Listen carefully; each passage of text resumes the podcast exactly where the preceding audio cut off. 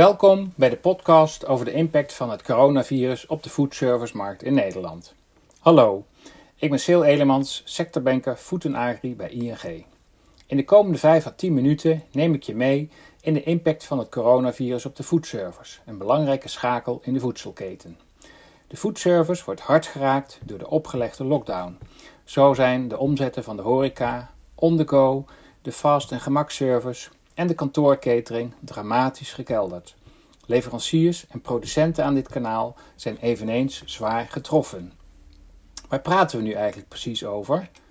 De totale foodservicemarkt realiseerde in 2019 een omzet van 21 miljard, verdeeld over horeca, catering en het gemakskanaal.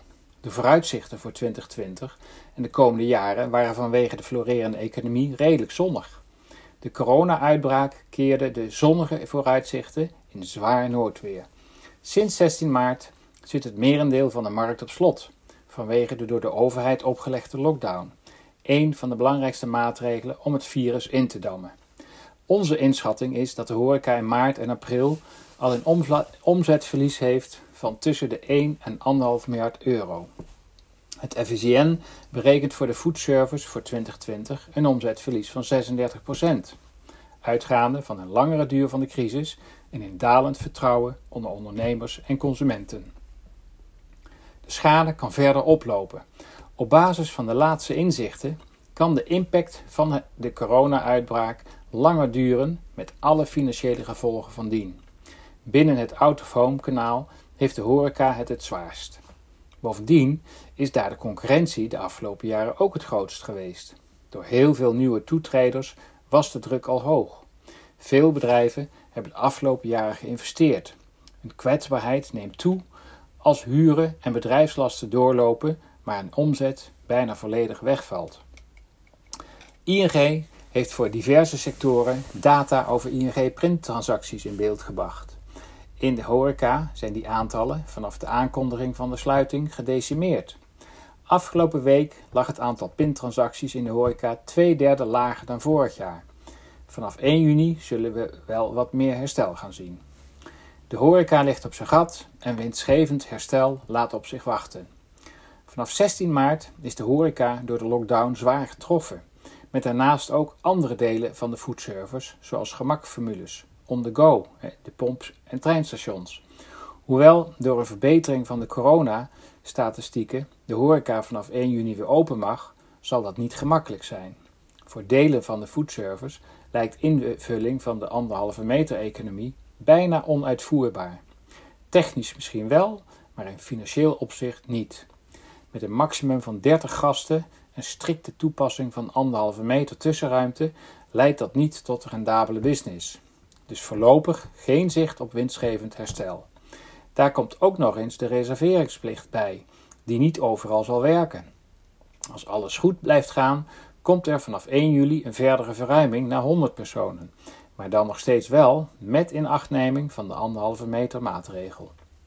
Het nieuwe beleid per 1 juni lijkt dus duidelijk moeilijk uitvoerbaar. De stemmingsindicator van het CBS ligt in het tweede kwartaal zelfs lager dan tijdens het dieptepunt van de financiële crisis in 2009. Het ondernemersvertrouwen is gedaald tot een niveau van min 37, vergeleken met 6 in het vorige kwartaal. Het vertrouwen is het laagst in de horeca. Daar verwacht bijna 90% van de ondernemers dit kwartaal een lagere omzet. In deze context zou aanvullende maatwerksteun voor de sector zeer terecht zijn. Gelukkig heeft de Tweede Kamer recentelijk een motie aangenomen voor een aanvullend steunpakket voor de horeca. Een aangepaste NOW-regeling en de doorvergoeding van de vaste bedrijfskosten zijn nu in onderzoek. Het wordt tijd dat de noodkreet van de horeca wordt gehoord en ingevuld. Aan de slag met de anderhalve meter economie. Bij samenwerking ligt de oplossing. Dat betekent dat je goed moet nadenken over een levensvatbaar verdienmodel dat rekening houdt met de structureel verminderde vraag vanwege het thuisleven en recreëren effect. Gesprekken met andere bedrijven, toeleveranciers en andere belangrijke ketenpartners kunnen de basis vormen voor de noodzakelijke oplossing. Niet de concurrentie opzoeken, maar in dialoog samen sterker staan voor een werkbare en rendabelere oplossing.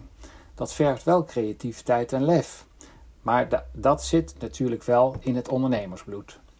Gelukkig zie ik in het land ook creatieve voorbeelden ontstaan, zoals maaltijdbezorging en nieuwe platforminitiatieven als helpdehoreca.nl of uh, etenover.nl, die ondernemers helpen aan inkomsten.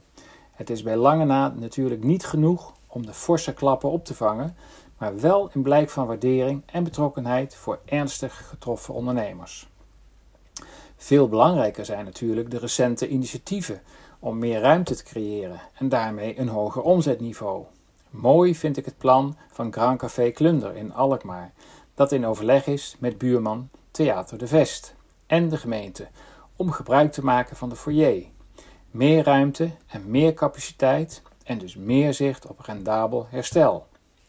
Of bijvoorbeeld Maastricht en Zwolle, waar een intensieve samenwerking is tussen de horeca-ondernemers onderling en de centrummanagers. Is er ruimte om op de stadspleinen extra grote terrassen te creëren, wat je samen organiseert? Zonder samenwerking en overleg kom je nergens. En laten we wel zijn, de slagingskans van een verzoek tot uitbreiding is natuurlijk veel groter wanneer de buren dat steunen. Aanvullende concepten zijn nodig. Bezettingsgraden van 50% leiden nooit tot rendabel herstel. Er zullen aanvullende maatregelen nodig zijn. Foodservice liep al voorop als het ging om innovaties en specialties. In Nederland ontstaat er een andere aandacht en waardering voor voedsel. Succesvolle restaurants werkten al met regionale en seizoensgerelateerde kwaliteitsproducten. Local for local is hotter dan hot. Dat past ook in de trend van waardering voor de boer 2.0.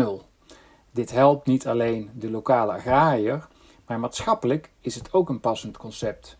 Eerlijke voeding tegen een faire beloning voor de boer. Daar kan de horeca echt op inspelen. Ik als gast ben bereid daar ook meer voor te betalen.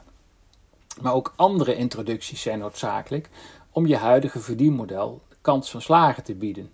Omdat één ding zeker is: de wereld van voor de corona-uitbraak keert voorlopig niet terug. Denk daarbij aan het doorvoeren van meerdere shifts en verleid de gast daarbij met iets extra's bij bereidheid om te kiezen voor de eerste boekingsronde.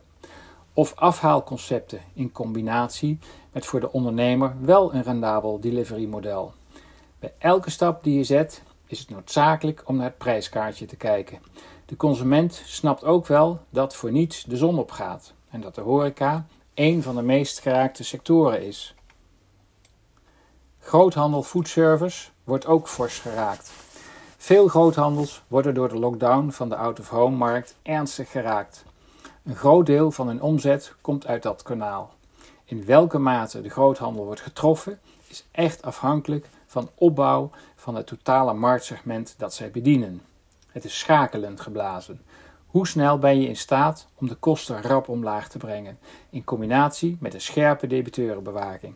Het ruimhartige steunpakket van de overheid helpt daarbij en ook de bank kan een steentje bijdragen. De groothandels met een goed online platform zijn kansrijker vanwege in daarmee te realiseren betere, bredere en toegankelijkere dienstverlening.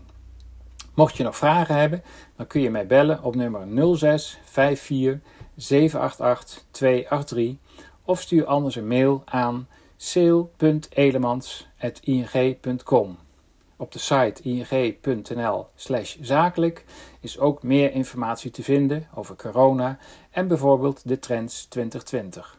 Bedankt voor het luisteren.